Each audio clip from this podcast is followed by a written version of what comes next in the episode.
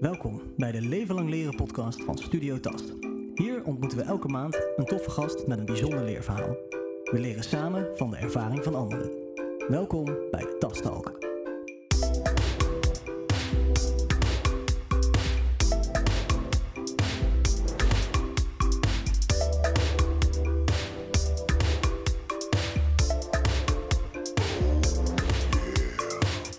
Vandaag heb ik weer een, een toffe gast meegenomen, genaamd Paul Iske.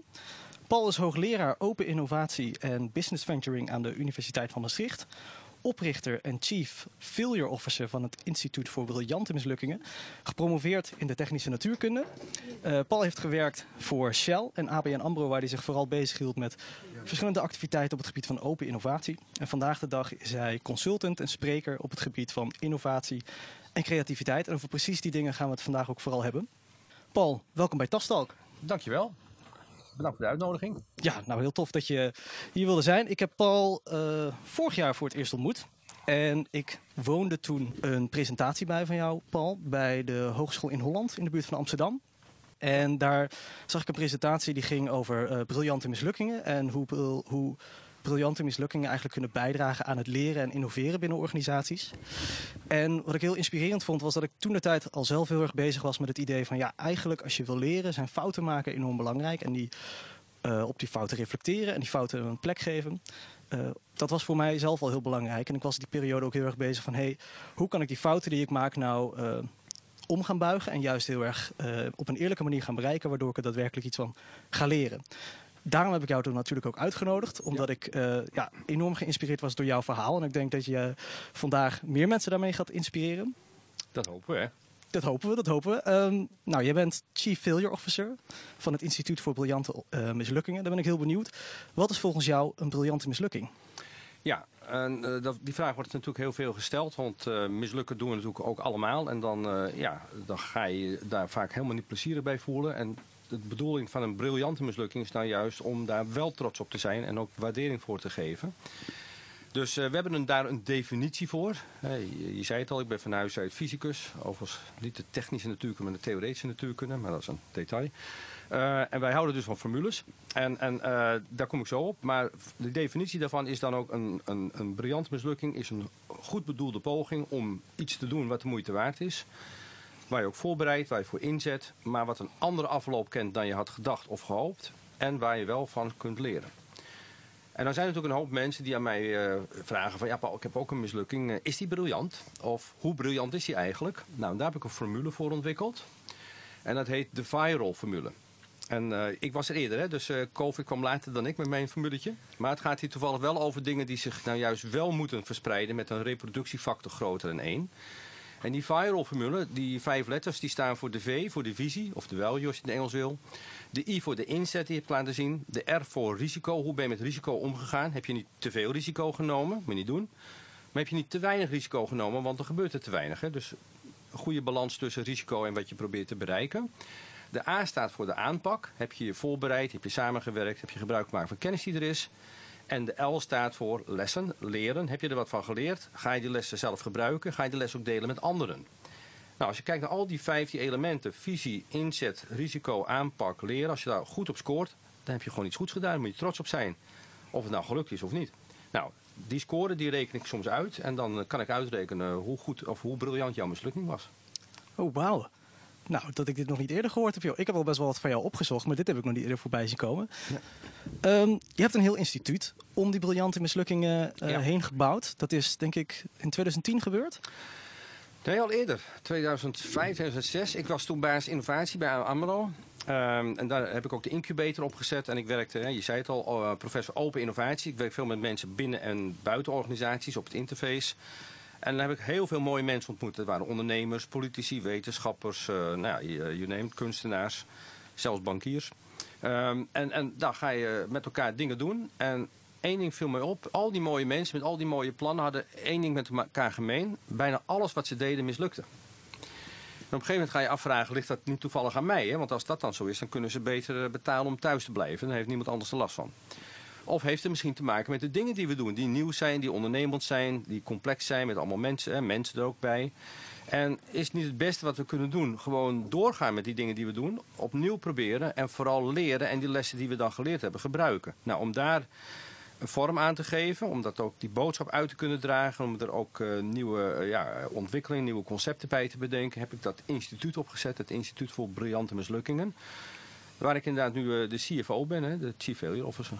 Ja, die term heb je zelf bedacht? Ja, ja. Nou, daar ben ik wel, uh, ik zal niet zeggen goed in, maar dat doe ik regelmatig. Bij A B N Amro was mijn titel ook de Chief Dialogues Officer. Nee, juist omdat ik stond voor de dialoog. Uh, openstaan voor wat er buiten gebeurt. Hè, waar je ook werkt. Buiten gebeurt altijd meer dan in je eigen organisatie. En uh, als je dat nou realiseert. Hè, dat had ik al toen ik bij Shell werkte. Dat is natuurlijk jaren geleden. Jij was nog niet eens geboren. Toen uh, zei ik al van ja, uh, vijf miljard mensen werken niet voor Shell. En we kunnen echt niet de mogelijkheid uitsluiten dat er ook leuke mensen tussen zitten.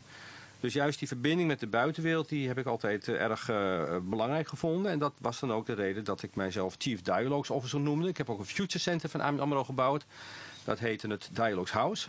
Ik had de incubator ook Dialogues Incubator.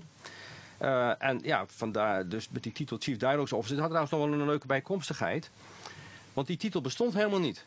Dus niemand wist wie mijn baas was. Nou, dat is best wel handig. Je moet natuurlijk wel even weten wat je Giro-nummer is. Hè, dat aan het eind van de maand je belediging overgemaakt kan worden.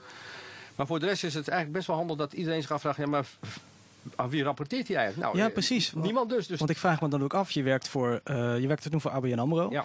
Best wel een, uh, een, een statisch bedrijf, kan ik me voorstellen. Tenminste, dat is hoeveel jaar geleden nu? Ik ben daar in negentien negenennegentig begonnen, negentien achtennegentig. Ja. Nou, er komt iemand binnen, die heeft allemaal toffe ideeën, die wil van alles waar gaan maken. Hoe heb jij aan je... Dat was, minister Zalm heeft daar toen gewerkt, hè? Ja, dat was later. Oké. Okay. Dus ik heb uh, nog in de tijd van Rijkman Groenink uh, daar gewerkt. Uh, mijn baas is ook uh, Jan-Peter Schmidman geweest. Voor degene die nog een beetje zich dat erin, dat is die meneer die uh, later uh, onfortuinlijk uh, zelfmoord heeft gepleegd. Uh, en, en daarna is uh, Gerrit Zalm mijn baas geworden, ja. Ja, en hoe heb je toen aan hem uitgelegd... Hey, dit is wat we nodig hebben. Nou, dat was wel leuk, weet je. Bijvoorbeeld dat Dialogues House, nou, dat was echt een heel grote uh, ruimte. tweeduizend vierkante meter, allemaal, uh, ja, en daar hebben we het echt al over vijftien jaar terug. En, en, hè, mensen hebben het nu over het nieuwe werken en zo, hebben we al lang bedacht. Hè, dus ook uh, Seats to Meet uh, zag ik net, dat concept hadden wij al in Dialogues House. En ik heb ook wel daar met, met die man gesproken. Maar uh, dus op een gegeven moment, uh, ja, wat doen wij daar dan? Hè? Wat, wat deden we daar? Allemaal mensen bij elkaar halen rond thema's die wij interessant vonden. Dan moet je denken aan uh, crowdfunding, social impact bonds, uh, maar ook bijvoorbeeld de Bitcoin. Ik heb de eerste Bitcoin-conferentie gehost.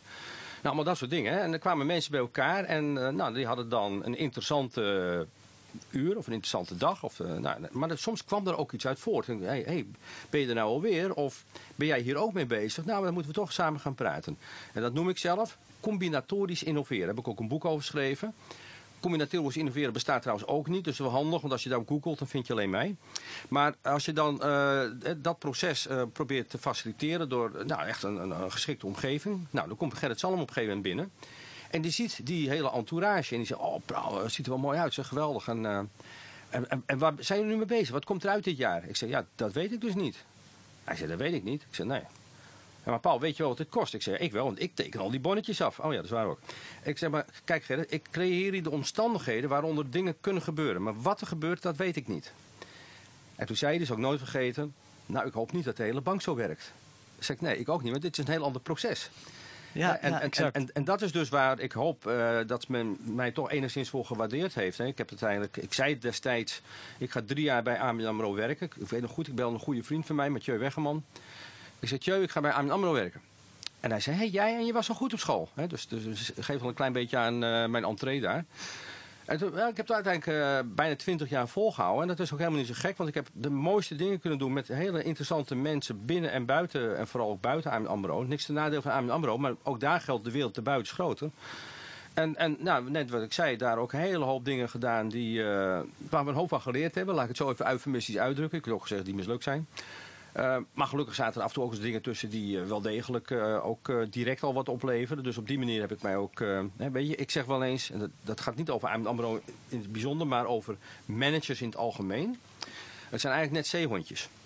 Zo. Ja, ja, dus de hele dag uh, willen ze visjes hebben. Uh, uh, uh, uh, uh, uh, uh, en dan gooi je er af en toe een visje. En ze zijn ze weer even stil, weet je. Dus af en toe moet je zo'n visje erin ja, gooien. Ja, ja, ja. Nou, en, uh, en, wat voor visjes gooide jij dan?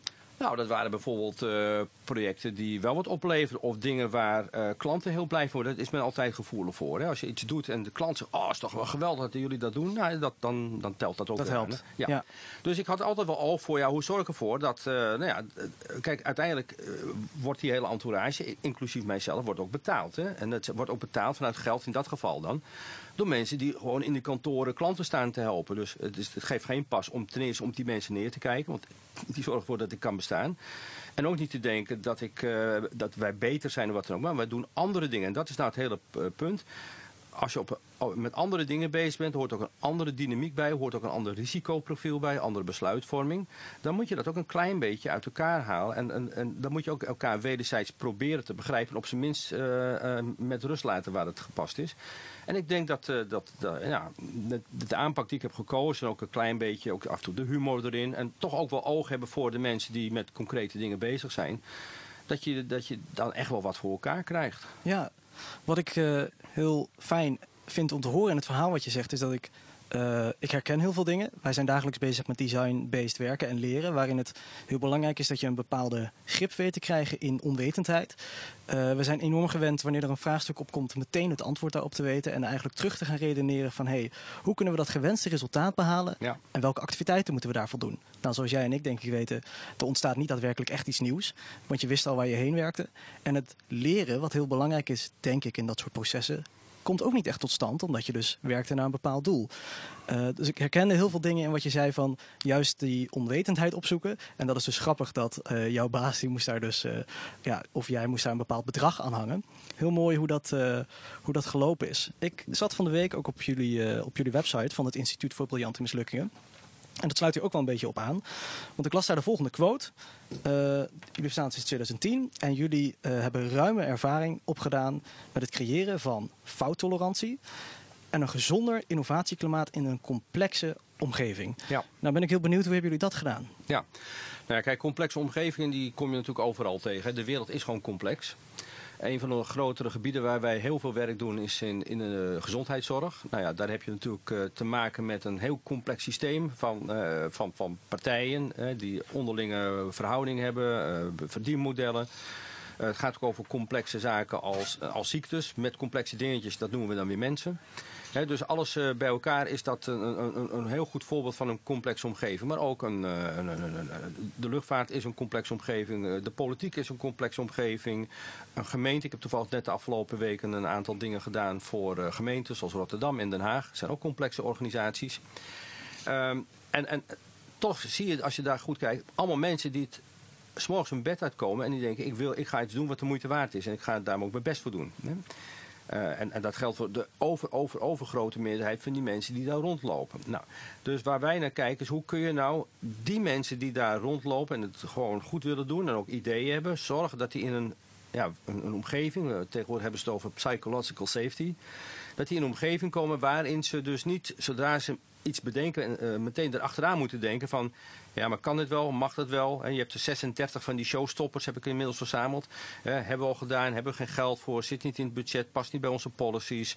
Uh, heeft iemand anders dat wel eens gedaan? Daar vinden we geen klanten voor. Laat iemand er maar eens naar kijken. Uh, nou, dat soort dingen. Kun je garanderen dat het werkt? Nou, kom ik op zesendertig.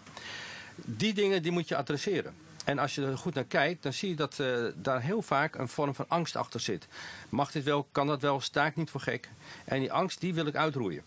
He, en en uh, ik heb ook een jurist gevraagd om een uitbreiding te formuleren op de universele verklaring van de rechten van de mens. Uh, he, we hebben allemaal mensenrechten. En één, ik vind dit een recht dat we per ongeluk uh, hebben overgeslagen. Dat is het recht om gewoon dingen te mogen doen, te mogen mislukken en ervan te leren. In vrijheid. Dus als er iets misgaat, Uh, iets anders loopt dan ik had gedacht, dat er dan niet gezegd wordt, nou ja, uh, jij deugt niet en, en uh, uh, ga maar weg. Of uh, moet je niet meer. Nou, of ik een doelpunt mis, jij mag niet meer in het eerste elftal spelen. Als ik een proefwerk onvoldoende maak, ga maar van scholen waar je vrienden zitten. Ja, je hebt het recht om even te mislukken. Exact. Nou, en dat recht, dat proberen wij handen en voeten te geven door aan te geven waarin de organisatie uh, dat recht eigenlijk ogenschijnlijk niet schijnt te bestaan. Tussen mensen. Het kan ook zijn tussen de organisatie en bijvoorbeeld suppliers of, of leerlingen of patiënten of weet ik wat allemaal, burgers.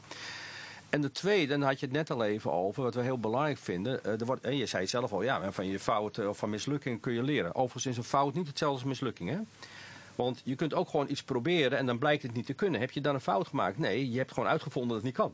He, dat, ja. is, dat, is, dat, is, dat, is, dat is echt wel. Ja, want dat zei je inderdaad van de week aan de telefoon ook al. Toen corrigeerde je me al even. Ja. Want ik had het heel veel over fouten maken en jij ja. hebt het over briljante mislukkingen. Dat is een groot verschil, geloof ik, hè? Ja, nou kijk, ik maak ook fouten. Iedereen, dus dus uh, als, als niemand meer fouten mag maken, dan wordt het ook erg uh, krampachtig allemaal. Maar uh, wat, wat je zeker, uh, als je het relateert aan bijvoorbeeld innovatie, want daar had je het zelf over.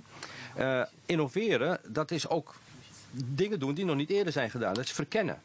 En verkennen, waarom verken je iets? Omdat je antwoorden zoekt op vragen. En die antwoorden had je nog niet. Maar het antwoord kan ook zijn, het werkt niet of men heeft er geen belangstelling voor. Uh, en dan heb je op zich een prima project gedraaid, alleen het antwoord word je niet blij van. Maar dat is geen fout. Nou, wat ik dus probeer, uh, en, en wat jij in het begin uh, bij de introductie al aangaf, is van die situaties waar de dingen anders lopen dan je had gedacht, dat, dat zijn nou juist de momenten waar je iets kunt leren. Want alles, als alles loopt precies zoals je had verwacht, dan leer je dus ook niks. Dat is op zich wel comfortabel. Dat is ook fijn dat sommige dingen wel lopen zoals verwacht. Als ik hier naartoe rijd naar Eindhoven, dan verwacht ik op een bepaald tijdstip aan te komen. Het is wel fijn als dat ook daadwerkelijk zo is. Maar uh, het, het echte leren, ik heb niks geleerd van het autorijden vandaag. Hè. Dus ik ging nagenoeg op, bijna op de auto maken. Net zo goed in een Tesla kunnen zitten. Maar het echte leren treedt op op het moment dat er iets gebeurt wat, je, wat afwijkt van wat, datgene wat je voor ogen had. Nou, uh, dat leren, dat wordt dus ook heel vaak gezegd, dat is een van de grote pluspunten van dan een mislukking. Dan heb je hiervan nog het leren. Maar de vraag die ik daarna gesteld heb, en ik hoop dat ik daar een kleine bijdrage aan het veld, aan de maatschappij mee heb geleverd. Hoe doe je dat dan, dat leren? Want het is makkelijk gezegd, van ja, mislukkingen leren. Maar, ja. maar hoe, uh, vertel me dan hoe je dat doet. Ja, uh, mm-hmm. door erover te praten, oké, okay, dat is zeker een heel belangrijk punt. Dat zie je ook bijvoorbeeld bij die fuck-up nights. Hè. Ja. Hartstikke uh, mooi concept, ben ik ook heel blij mee. Uh, en dan vertellen mensen over wat hun is overkomen. En, en, ja, dan, ja, maar de volgende stap is juist belangrijk. Ja, nou, ik denk dat als mensen de, toevallig in een soortgelijk, uh, met iets soortgelijks bezig zijn, of, of sowieso uh, erover nadenken, dan hebben ze er echt wat aan. Dus ik vind dat buitengewoon waardevol. Dus het is ook absoluut niet van, ik ben beter. Of wat dan ook. Maar ik probeer uh, iets, iets duurzamers nog aan toe te voegen. En uh, ja, dat leren. Kijk, uh, we hebben het wel eens over uh, artificial intelligence. Hè, wat overigens niet bestaat. Hè, de, er is niks kunstmatigs aan intelligentie. Ik zou eerlijk zeggen, het is uh, aanvullende intelligentie. Of uh, augmented intelligence, als je dat zou willen. Additional intelligence. Maar waar het om gaat is patroonherkenning. Als je een patroon herkent, En, en je herkent dat later op een andere plek en je past het toe. Dat is, dat is, dat is eigenlijk kennis en dat is intelligentie. Dus ik heb mij afgevraagd, zitten er ook patronen mislukken? Waarom mislukken dingen nou eigenlijk? En dan ben ik uh, gaan kijken naar al die honderden mislukkingen die ik in mijn uh, ja, afgelopen jaren voorbij heb zien komen. Kan ik nou daar onderliggende patronen zien waarom dingen misgaan?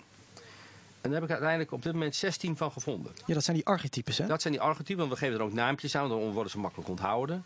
Ja, maar om bijvoorbeeld te noemen, uh, een vorm van mislukken is als jij iets doet voor andere partijen. Uh, je maakt een nieuw product, uh, een nieuwe wet, je reorganiseert, weet ik veel wat je aan het doen bent. Maar dat doe, daar worden anderen mee geconfronteerd, maar die zijn er niet bij betrokken. En op het moment dat je klaar bent met je ontwikkeling, ga je naar die andere partijen toe. Zeg, nou jongens, ik heb iets gedaan, ik heb iets bedacht, ik heb iets gemaakt. Hier is het. En dan zegt die andere partij, nou, dat is dan mooi, maar ik vind helemaal niks. Ik ben het helemaal niet mee eens. Ik vind, vind het waardeloos. Dan zeg je, dat kan niet hoor, want ik heb er echt hard aan gewerkt. Ik heb er hard over nagedacht. En zei, ja, maar ik was er niet bij betrokken. Hè? En dat is wat wij noemen de lege plek aan tafel. Ja, mooi. En dat is een patroon wat we heel veel tegenkomen. Nou, He, de, en, en zo hebben we dus zestien. Ik, ik, ik, zal, ik, ik kijk je even aan of ik nog even één of twee mag noemen. Of dat je... Nou, ik ben heel benieuwd. Ik weet, een, uh, ik kan mezelf een mislukking voorstellen. Ik ben benieuwd ja. of jij daar een archetype aan ja, kan dat, hangen. Dat is een goeie. Ik heb namelijk het idee dat wanneer we gaan kijken naar uitdagingen in de maatschappij, dat we vaak heel erg gaan kijken naar uh, het probleem aan zich. En niet zozeer welke behoefte dat probleem veroorzaakt heeft. Ja. Uh, en nou kan het uh, heel vaak zo zijn geweest. En daar ben ik zelf niet zo heel erg thuis in. Maar ik weet dat, het, uh, dat, dat er... We hadden het net over dat er een vraag opkomt en dat we meteen het vraagstuk gaan proberen op te lossen met de kennis die we al in huis hebben. Ja. We noemen zelf vaak de mier naar Mars. Die gebruiken we in onze workshop, in onze trainingen. En dan zeggen we, nou jongens, we willen dat je het gekste antwoord verzint op hoe krijg ik een mier naar Mars. En mensen beginnen te denken over een raket die we met een mier naar Mars sturen. Of, uh, of andersom, we maken eitjes van een mier en die, die sturen we naar Mars. Of we maken eitjes, die laten we de mieren maken natuurlijk. Maar dan vragen we ze ineens, ja, maar wat betekent Mars? Is dat wel die planeet of is dat een, een reep chocola? Of is het lopen, een Mars lopen? Hebben we al aan Bruno Mars gedacht? En dat is ook het probleem wat we daarin willen schetsen. Of het probleem, de uitdaging van als er een vraag opkomt, hoe interpreteer je de vraag? Wat is de vraag achter de vraag? Wat is de behoefte ja. achter de vraag? Heb je daar een archetype voor? Ja, uh, eigenlijk twee. De eerste is wat wij noemen de canyon. De canyon gaat over rivieren, die stromen al uh, miljoenen jaren naar zee. En terwijl ze dat doen, slijpen ze ook meteen of slijten ze een, uh, een pad uit, een geul. En die geul wordt dieper en dieper en dieper. Hè, tot op, uh, in sommige landen zie je dat bijvoorbeeld, hè, in Amerika krijg je echt die hele diepe canyons. Die rivier zal nooit meer een andere weg naar zee weten te vinden dan die canyon die hij voor zichzelf heeft gemaakt. He, en dat, uh, ja, dat noemen wij in, uh, in sommige organisaties noemen wij dat soort dingen uh, procedures, protocollen, richtlijnen, best practices. Bij mensen noemen we dat gewoontes. En uh, wat je ze ook vraagt, ze zullen eigenlijk niet weten dat er buiten die rivierbedding, buiten die kennen, ook nog andere mogelijkheden zijn. Dus dat is eigenlijk een beperkte blik. Dat, dus dat is één ding uh, wat, je, wat ik hier aan knoop. De ander, uh, dat heeft te maken met een uh, parabel. Dat gaat over zes geblinddoekte mensen die een olifant moeten beschrijven. En die betasten die olifant en één voelt die poot. En die zegt, oh, ik weet al, het is een boom. En de ander voelt die uh, slurf en die zegt, het is een slang. En de buik, oh, het is een muur. Nou, die hebben natuurlijk geen benul. Die zeggen ook niet, het is een halve olifant. Die komen totaal andere dingen aan. Als zij hun waarneming combineren, en dan komt dat combinatorisch innoveren weer naar boven. Als zij hun waarneming combineren, jij voelde dit, jij voelde dat, dan komt dat totaalbeeld tevoorschijn. Dat noemen we emergentie. En dat is een essentiële eigenschap van complex systemen. Eigenschappen emergeren, komen tevoorschijn. En wat jij beschrijft, het voorbeeld, als je dus niet voldoende perspectieven meegenomen hebt, dan zie je dus geen olifant, maar dan zie je iets totaal anders. En een heel bekend voorbeeld van dit moment van een olifant, dat is uh, de coronacrisis, de covid negentien crisis.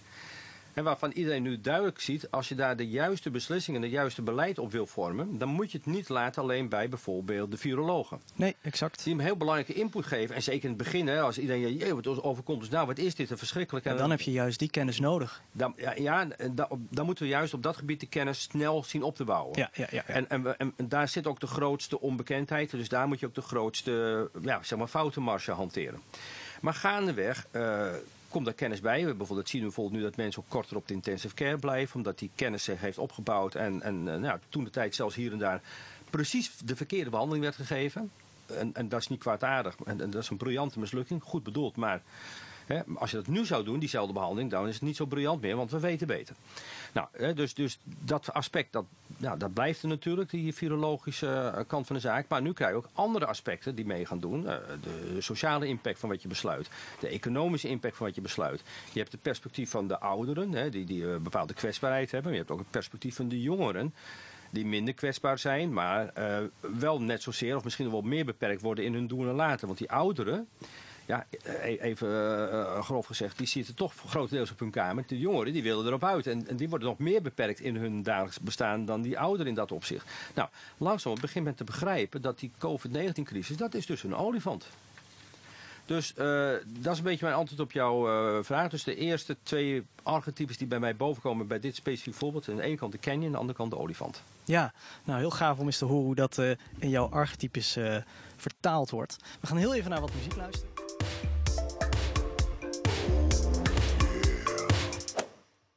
Tof dat je luistert naar deze aflevering. Luister Tasttalk live elke eerste vrijdag van de maand via rara radio punt org.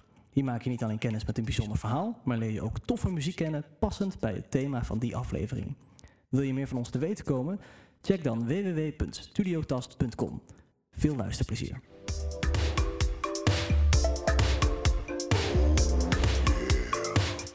Het laatste nummer dat je net hoorde uh, was van Elton John, Are You Ready For Love? En dit nummer hebben we gepakt omdat het in negentien negenenzeventig uitkwam en toen eigenlijk nog niet eens de top veertig haalde. Pas in tweeduizend drie kwam er een, uh, een, uh, een remix van, een remaster. En toen uh, ja, werd het ineens heel populair en kreeg het zelfs een nummer één positie. Briljante mislukking misschien wel.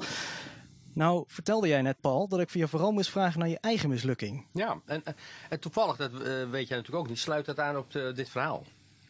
Want Uh, Ja, ik ben zelf uh, van huis uit, vertel je, fysicus, jarenlang bij Shell gewerkt. En bij Shell dus ook uh, ja, mij uh, bezighouden met de vraag, is er leven buiten Shell? Hè? Dus hoe halen we kennis van, Shell, uh, van buiten Shell naar binnen?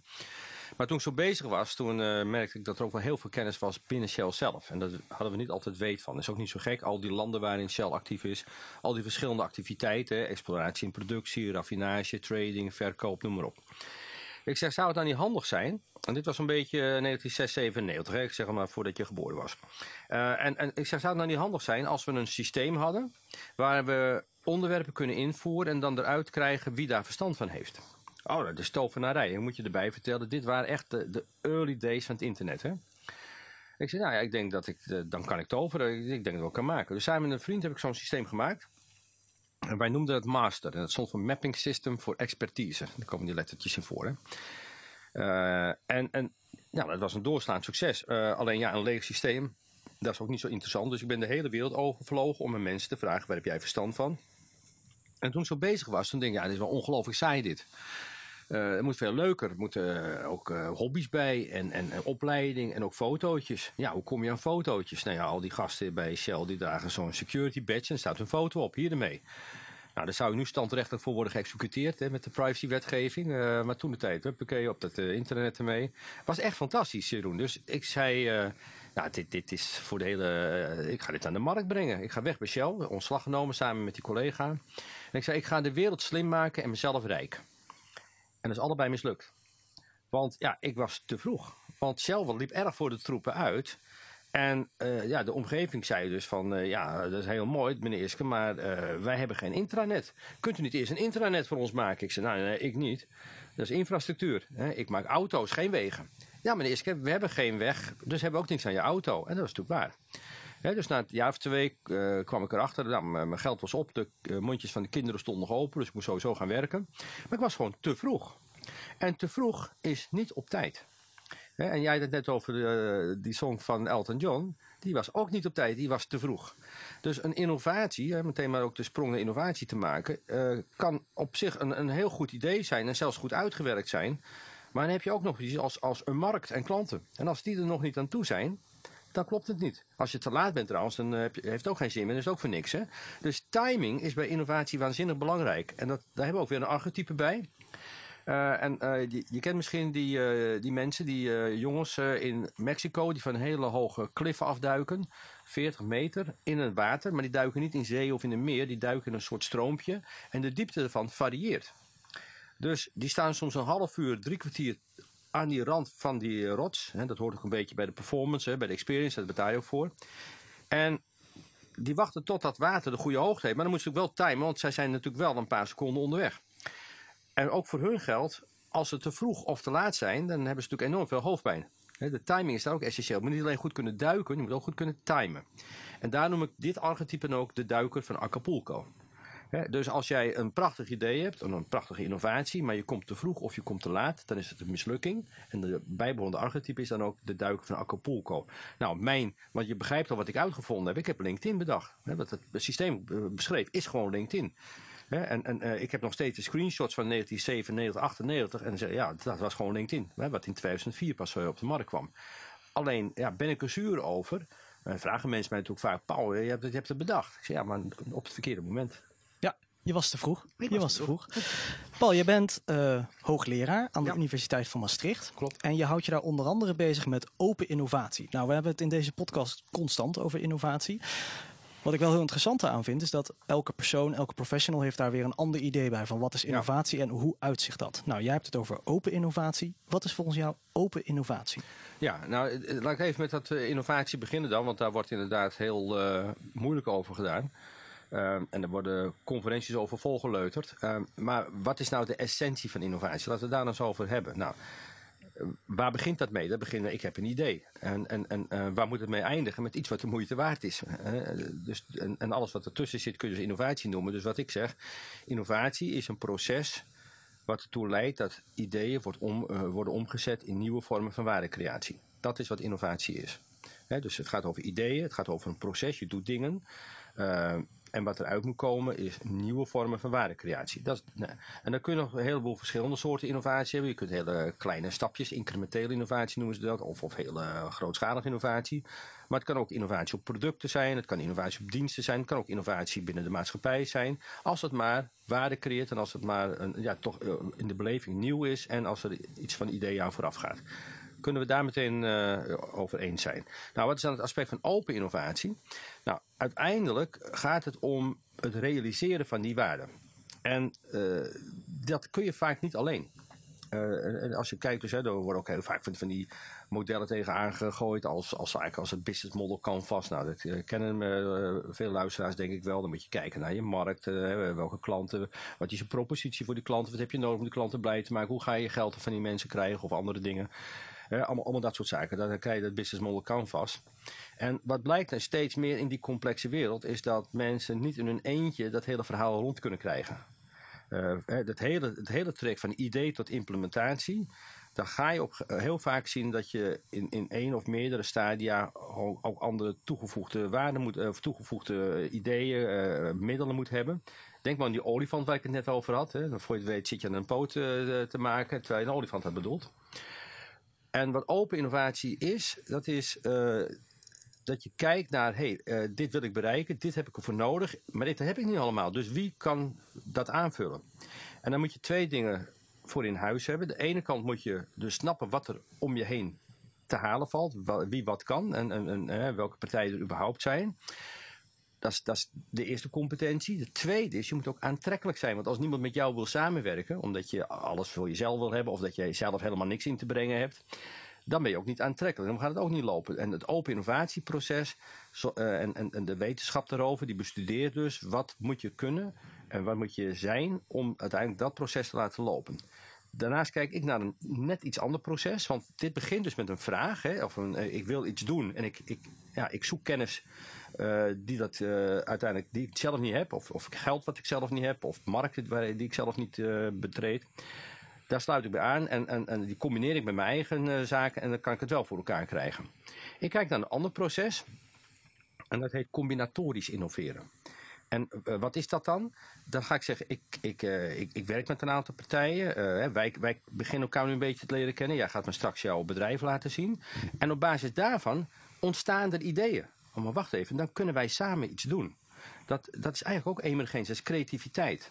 Uh, ik weet nu niet eens welk probleem wij samen gaan oplossen. En misschien blijft het hier wel bij. Dan hebben we gewoon een hopelijk een leuke uitzending gehad. Maar de mogelijkheid is ook niet uit te sluiten. Dat wij straks zeggen, ja maar joh, wij kunnen echt wel samen iets doen. Nou, dat is... Dat begint dus als het ware met de, de oplossingen en, en, en de middelen die we hebben. En kijken, dan kijken wij welk probleem of welke kans past daarbij. Dus dat is net eigenlijk het omgekeerde proces. Dat is een creatief proces. Dat is het proces waar ik eigenlijk het meeste tijd aan spendeer. Ja, en wat is de rol van mislukken in dat proces? Nou, de rol van mislukken is dat... Of briljant mislukken. Ja, de, de rol van mislukken is dat uh, alles wat je... Uh, eigenlijk in zijn algemeenheid als je naar innovatie kijkt... Hè, daar zit ook het woord nieuw in... Dus je gaat dingen doen die niet eerder zijn gedaan. Daar zit ook vaak, ook als je naar zo'n, zo'n business case kijkt. Hè. Kijk, ik heb in mijn leven honderden business cases bekeken. Ik, ik heb ook projectplannen onder ogen gehad. Ik zit ook in de wetenschappelijke adviesraad van de Hartstichting. Doen allerlei andere zaken waar ik met plannen word geconfronteerd. Um, en ik, ook in de analyse van mislukkingen krijg ik ook heel veel plannen te zien. En ja, wat mij toch uh, uiteindelijk uh, is bijgebleven, dat veel van die uh, plannen, sterker nog, alle plannen, die gaan nooit precies uiteindelijk gerealiseerd worden zoals ze in het begin beschreven staan. Ja, uh, ja, uh, zelfs als ik denk van, nou, ik ga hier naar Eindhoven toe in mijn auto, lopen dingen toch anders. Ik werd gebeld door iemand en er kwam iemand anders tussendoor. Toen moest het vorige gesprek weer afkappen. Toch weer dingen die ik niet had voorzien. Ja, uh, en en, en dat, zo zit het leven nou eenmaal in elkaar. En zeker als je met innovatie bezig bent.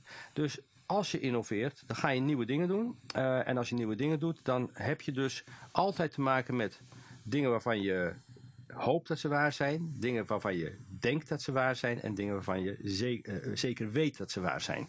Nou, die business cases, waar ik het over had, projectplannen. Daar zie ik bijna zelden terug wat nou wat is. Wel, wat nou tot welke categorie behoort. En, en vaak worden de aannames min of meer verzwegen of worden gebracht als feiten. En dat heeft mij ertoe gebracht om een alternatieve definitie voor een business case te geven. Een business case is een verzameling van leugens die ervoor zorgt dat een ander besluit wat jij wil dat zij besluiten. En om mensen zo ver te krijgen, daar wordt dus heel veel, heel veel tijd in gestopt. He, om, om alsjeblieft maar te besluiten. En dan ga je dus helemaal in die huid kruipen van die ander. Wat wil die horen? Waardoor die uiteindelijk mij mijn zin geeft, of mijn geld geeft, of met mij wil samenwerken. En, en dan heb je niet het eerlijke gesprek met elkaar van ja, maar waar zaten nou de onzekerheden? En dat doe je onrecht aan het, aan het ja, onderwerp innovatie. Want innovatie is vernieuwen, zitten aannames in en die aannames zouden wel eens kunnen kloppen. Maar die aannames zouden ook nog wel eens kunnen niet kloppen. En daar komen de mislukkingen dan uh, in, in het spel. Het, het gebeurt namelijk eigenlijk bijna altijd dat er delen. Ik, het hoeft ook niet dat het hele verhaal uh, een paar, uh, helemaal mislukt of een drama wordt. Maar je zult zien dat er altijd elementen zijn die je moet bijstellen. Die je moet vernieuwen, die niet blijken te kloppen. Waardoor je moet stoppen of moet uh, bijsturen. En dat, zijn de, dat is de relatie dan ook tussen mislukken en innoveren. En dat is ook meteen de relatie tussen leren en innoveren. Want dat zijn dan net die momenten waarop je iets leert. Waardoor je de innovatie waar je mee bezig bent kunt, kunt ondersteunen, versnellen. Of misschien een andere innovatie kunt uh, helpen met, met, die, met die kennis die je in de vorige innovatie hebt opgedaan. En, en dat is dus het spel van innoveren en leren. Ja, nou ik heb het idee dat jij ook wel eens wat met uh, studenten te maken hebt uh, daar. Ja. Nou, dan heb ik zelf ook gestudeerd. En wat ik merkte tijdens mijn studie, en dat zit ook een beetje in mijn, uh, in mijn opvoeding, dat uh, er zit een bepaalde... Ja, toch wel een bepaalde bewijsdrang in mij. En dat merkte ik ook bij heel veel van mijn medestudenten. Uh, ik denk dat ik daar nu af en toe nog steeds wel eens last van heb, van die bewijsdrang.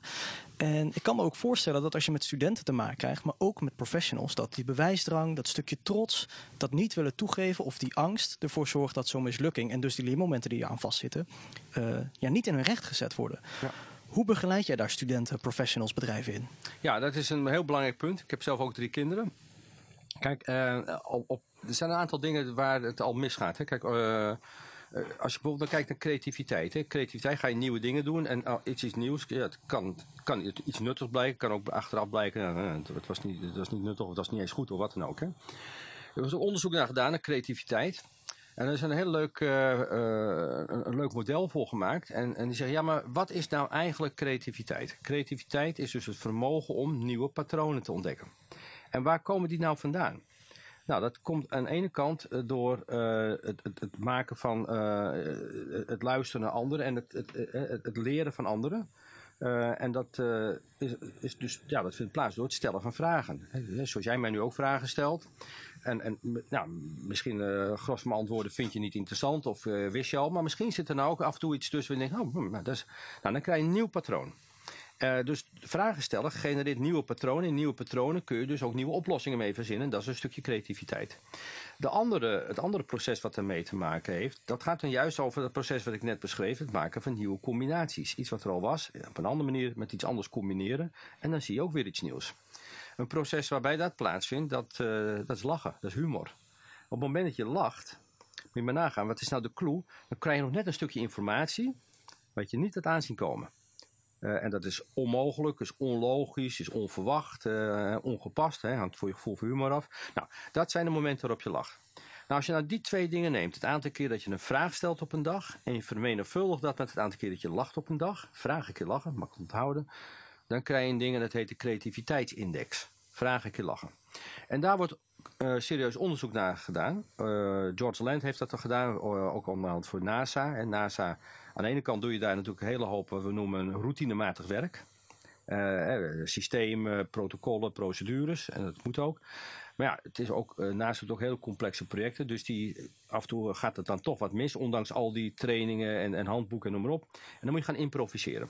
Dus NASA zegt, ja, wij vinden dat creatieve oplossingsvermogen belangrijk. Dus George Land, doe eens onderzoek, hoe zit dat nou met die creativiteitsindex? Vraag ik te lachen.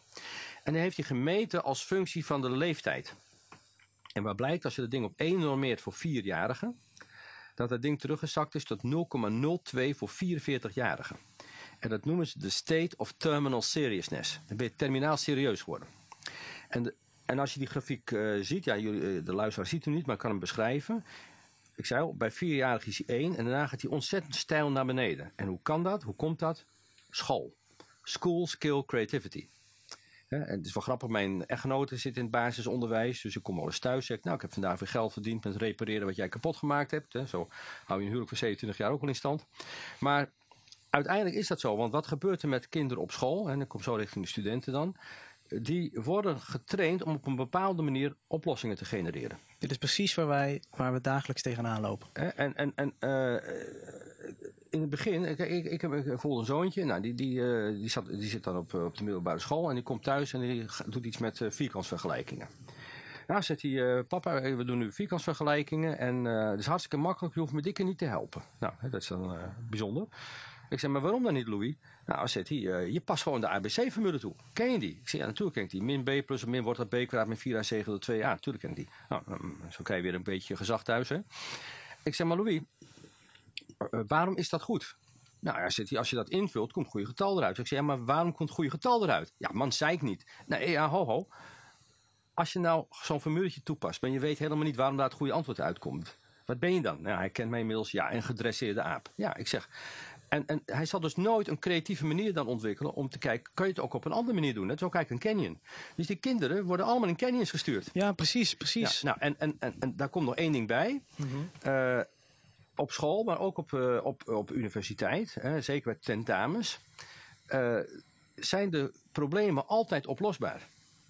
Het is net als je naar Derk, ik weet niet of je wel eens, uh, mensen nog herinneren, Derk, hè, die, die, uh, die crimi-serie, daar werd er een moord gepleegd. En aan het eind van de serie, van, van de aflevering, was de moord altijd opgelost.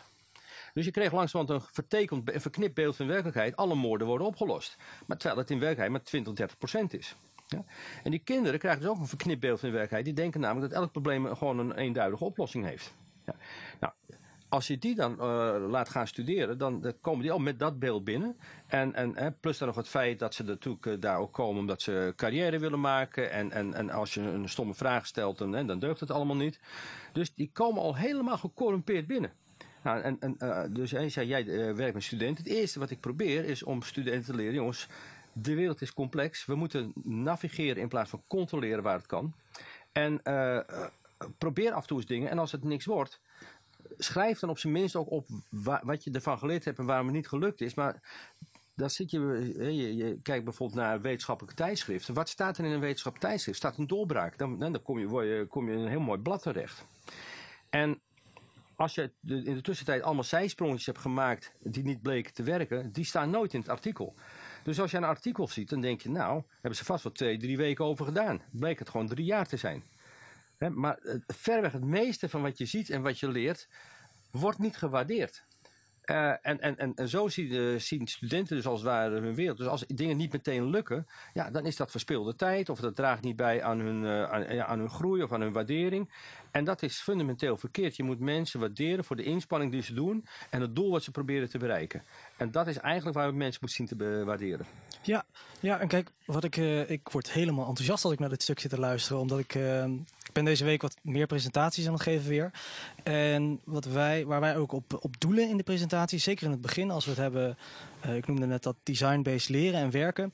En dan pakken we de eenentwintigste eeuwse vaardigheden van de S L O erbij. Nou, die zijn Uh, praktisch heilig in het onderwijs. Al zijn er wel veel uh, onderwijsmakers die er ook weer een kritische noot op hebben. Net als wij. Want als wij naar die vaardigheden kijken, dan zien we eigenlijk dat we hem in twee delen kunnen opsplitsen. We hebben de vaardigheden die heel erg over de inhoud gaan. Die noemen we de harde vaardigheden.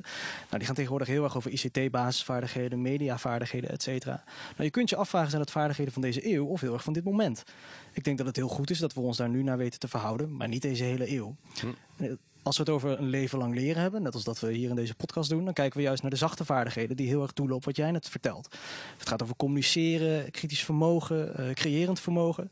En juist door die vaardigheden goed te trainen, kunnen die inhoudsvaardigheden, die harde vaardigheden ook veel beter landen. Alleen als we dus naar scholen kijken en zeker naar uh, hoe, die, uh, hoe, dat, hoe dat model gebruikt wordt, dan zitten we vooral op die harde vaardigheden en de inhoud. Inhoudsgedreven leren. Ja. Terwijl Uh, als we gaan kijken naar wat wij doen en wat jij nou net uitlegt, dan gaat het niet per se over de inhoud. De inhoud is nog steeds heel belangrijk, maar niet het, het, het overkoepelende doel, het hogere doel. Het is meer wat je uiteindelijk in gaat zetten in verschillende contexten. Dus daar kon ik me wel heel erg in vinden wat je, wat je net zei. Ja, ik gebruik trouwens uh, veel vaker in plaats van de harde en de zachte aspecten, de harde en de hardnekkige zaken. Ja, ja, ja. Eh, want juist die uh, dingen die jij net zacht noemt, die blijken in de praktijk gewoon heel lastig uh, ook op de agenda te krijgen en daar structureel aandacht voor te krijgen. Maar ja, wat je al ziet, hè, als je het hebt over uh, lukken of, of mislukken. Uh, we hebben natuurlijk een volstrekt doorgeslagen toetscultuur. Hè, de, de, ik wacht nog echt het moment dat we ook nog prenataal gaan toetsen. Hè, het is echt uh, te gek voor woorden dat, dat er... Uh, weet je, op zich, ik, ik vind toetsen prima. Hè? Uh, en, en, uh, en ik zeg dat echt niet uit frustratie, want uh, ik heb... Uh, dat is wel een aardige anekdote. Uh, ik, toen ik uh, twaalf was, dus net voor de CITO schooltoets, heb ik ook gemaakt, dat was toen al. Toen ben ik aangereden, toen heb ik een uh, best wel zwaar ongeluk gehad, zware hersenschudding gehad. En... Uh, En dat was ongeveer nou, zeg maar, drie weken, twee, drie weken voor mijn uh, schooltoets. Geen hele goede timing, zo te nee, horen. Nee, nee. Dus uh, Dus ja, iedereen raadde ook af uh, van nou, uh, laat die jongen, uh, uh, dat, dat ziet hij dan maar op de middelbare school. Maar ik wilde toch per se, ik wilde toch per se die schooltoets maken. En nou, uh, ik had toevallig nul fout. Kan ik ook niks aan doen, het gebeurt ook wel eens. Hè. Puur geluk. Maar, dus ik zeg het echt niet uit frustratie. Dat is waarom ik het breng. Dat is niet om te scheppen, maar om, om te zeggen, ik ben niet gefrustreerd door de schooltoets. Ja. Maar ik vind het een onding. Ik vind het echt een kreng. He, ten eerste, uh, ja, hoe worden kinderen, wat wordt er nou precies aan die kinderen gevraagd? He, dat is toch voornamelijk uh, ja, de toetsjes. Maar waar ik het meeste bezwaar mee tegen heb, is er wordt zoveel tijd besteed aan het oefenen voor die toetsen. Uh, het is zelfs als jij een I Q-test maakt, ga je gewoon met twintig I Q-testjes maken en dan kan ik je voorspellen, dan gaat je I Q vijf procent omhoog. En, en dat snappen mensen, dat snappen de ouders, dat snappen de leraar. Dus wat gaan ze doen? Ontzettend veel tijd besteden aan het oefenen op die, op die verschrikkelijke toetsen. Ja, het wordt meer een methode aanleren. Ja, maak dat dan gewoon een apart vak. Ik vind het prima. Maak maar een apart vak, CITO-toets. Prima. En ga daarna ook gewoon leuk, uh, ook belangrijke dingen doen. Maar tegenwoordig draait het hele leven om die toets. En als je dan niet slaagt voor die toets, ben je mislukt. En als je mislukt bent, dan heeft het allemaal hele vervelende consequenties. Ja, vind je het gek dat kinderen of studenten binnenkomen? Hè, nou ja, dit jaar uh, gaan ze, een, uh, ik hoop voor goed, hè, maar in ieder geval tijdelijk van dat uh, bindend studieadvies af. Hè, ook zo'n kreng. Hè, en, en, maar het is, en weet waarom namelijk? Het is allemaal bedoeld om te selecteren. Terwijl ik dacht dat het onderwijs bedoeld was om te groeien, om te leren. Ja. Blijkt het uiteindelijk een selectiefabriek uh, te zijn. En daar heb ik echt fundamenteel probleem mee. Ja, nou of ik een heel groot probleem heb, dat weet ik niet. Maar ik denk dat die frustratie wel heel belangrijk is als we gaan kijken naar onderwijsvernieuwing. Nou, daar gaan wij straks ook naar kijken. Want um, ja, wij zijn een bedrijf dat bezig is met onderwijsvernieuwing. Wij ontwerpen allerlei dingen daarin. En ja, ik kan me ook heel erg vinden in hetgeen wat je zegt. Omdat we ook, wij zelf zijn heel erg aan het kijken naar... We doen nu bijvoorbeeld een opdracht over creativiteitsmeten. Uh, hier vlakbij zit het Sint-Lucas. Dat is een creatieve uh, mbo-organisatie. Nou, er wordt op een hele andere manier getoetst. Tijdens mijn opleiding heb ik nooit een toets gedaan. Ik heb kunstacademie gedaan, maar ja, ik ben wel beoordeeld. Dus ik vind het ook heel interessant om te kijken van hoe kunnen we in de toekomst, in de nabije toekomst... Die kennis blijft belangrijk, maar die... Die hardnekkige vaardigheden, om het zo even te noemen...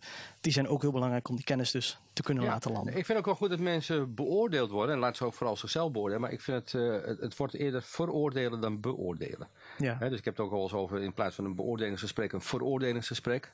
He, want dan, gaat het, dan, en dan wordt het eufemistisch gezegd. Het gaat dan over de, de groeipunten. En, en, maar in, in feite uh, kan je ook gewoon zeggen... joh, uh, je hebt gewoon een, een, een hele hoop gedaan. Je hebt een hoop geleerd. En, en dat waarderen we. He, uh, maar het, het wordt toch altijd gebracht, uh, dat, dat, schijnt, uh, ja, dat schijnt op heel veel plekken voor te komen, maar in Nederland is dat echt wel heel sterk ontwikkeld, dat dat dan net een moment zijn waar we eventjes nog eens een keer moeten vertellen wat er niet zo goed ging.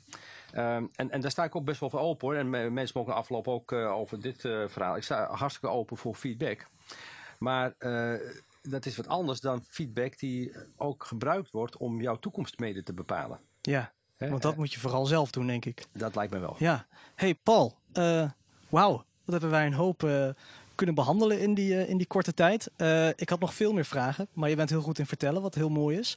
Um, wat ik altijd doe bij alle, bij alle gasten die langskomen... stel ik nog een vraag op het einde. Ja. Ik ben namelijk in dit hele ding dat wij nu aan het doen zijn hier bij Ra Radio ook uh, zelf al in een soort van reis, in een soort van proces. Dus ik vraag altijd aan de... We hebben dan een gesprek gehad, we hebben elkaar wat beter leren kennen. Wat zou je me nou mee willen geven in dat proces? Nou ja, mee willen geven is dan toch denk ik uh, direct gekoppeld aan de missie van het Instituut voor Briljante Mislukkingen. Uh, Blijf vooral dingen doen en blijf vooral dingen proberen. Uh, en op het moment dat je ervan overtuigd bent dat als, wat je doet, als dat zou lukken, dat dat de moeite waard is, dan is de poging zelf ook al de moeite waard. He, en, en of het dan lukt of niet lukt, dat, uh, dat uh, natuurlijk heb ik ook liever dingen lukken. Kijk, ik, ik ga niet roepen van jongens, uh, mislukken is, is prachtig, ga nou zoveel mogelijk mislukken. Je hebt ook die kreet uit uh, de start-up wereld, hè, fail fast. Dat is echt onzin. Learn fast. He, en, en inderdaad is falen ook een manier om uh, snel te kunnen leren. Maar maak, he, het werk wat ik doe, is er juist om ervoor te zorgen dat mensen straks niet onnodig mislukken. Want ik, eh, mislukken op zich ben ik geen fan van. Dus wat ik je mee zou willen geven, als iets een keertje tegen zit, loop eens langs die vijf elementen na. En als je zegt, nou, dat was dus een briljante mislukking. Dan, uh, ik weet niet hoe je, je je dingetjes viert. Of je een biertje neemt of een uh, lekkers. Of je gaat een wandeling maken of je neemt een dagje vrij. Kan me niet schelen. Of je geeft zo een klopje op de schouder. Ik vind het allemaal prima. Maar wees dan ook, hè, je, je moet kritisch op jezelf zijn. Maar wees ook positief kritisch. Als het een briljante mislukking was, dan moet je trots zijn op jezelf. Vier je briljante mislukkingen. Dacht hem wel. Dankjewel, Paul.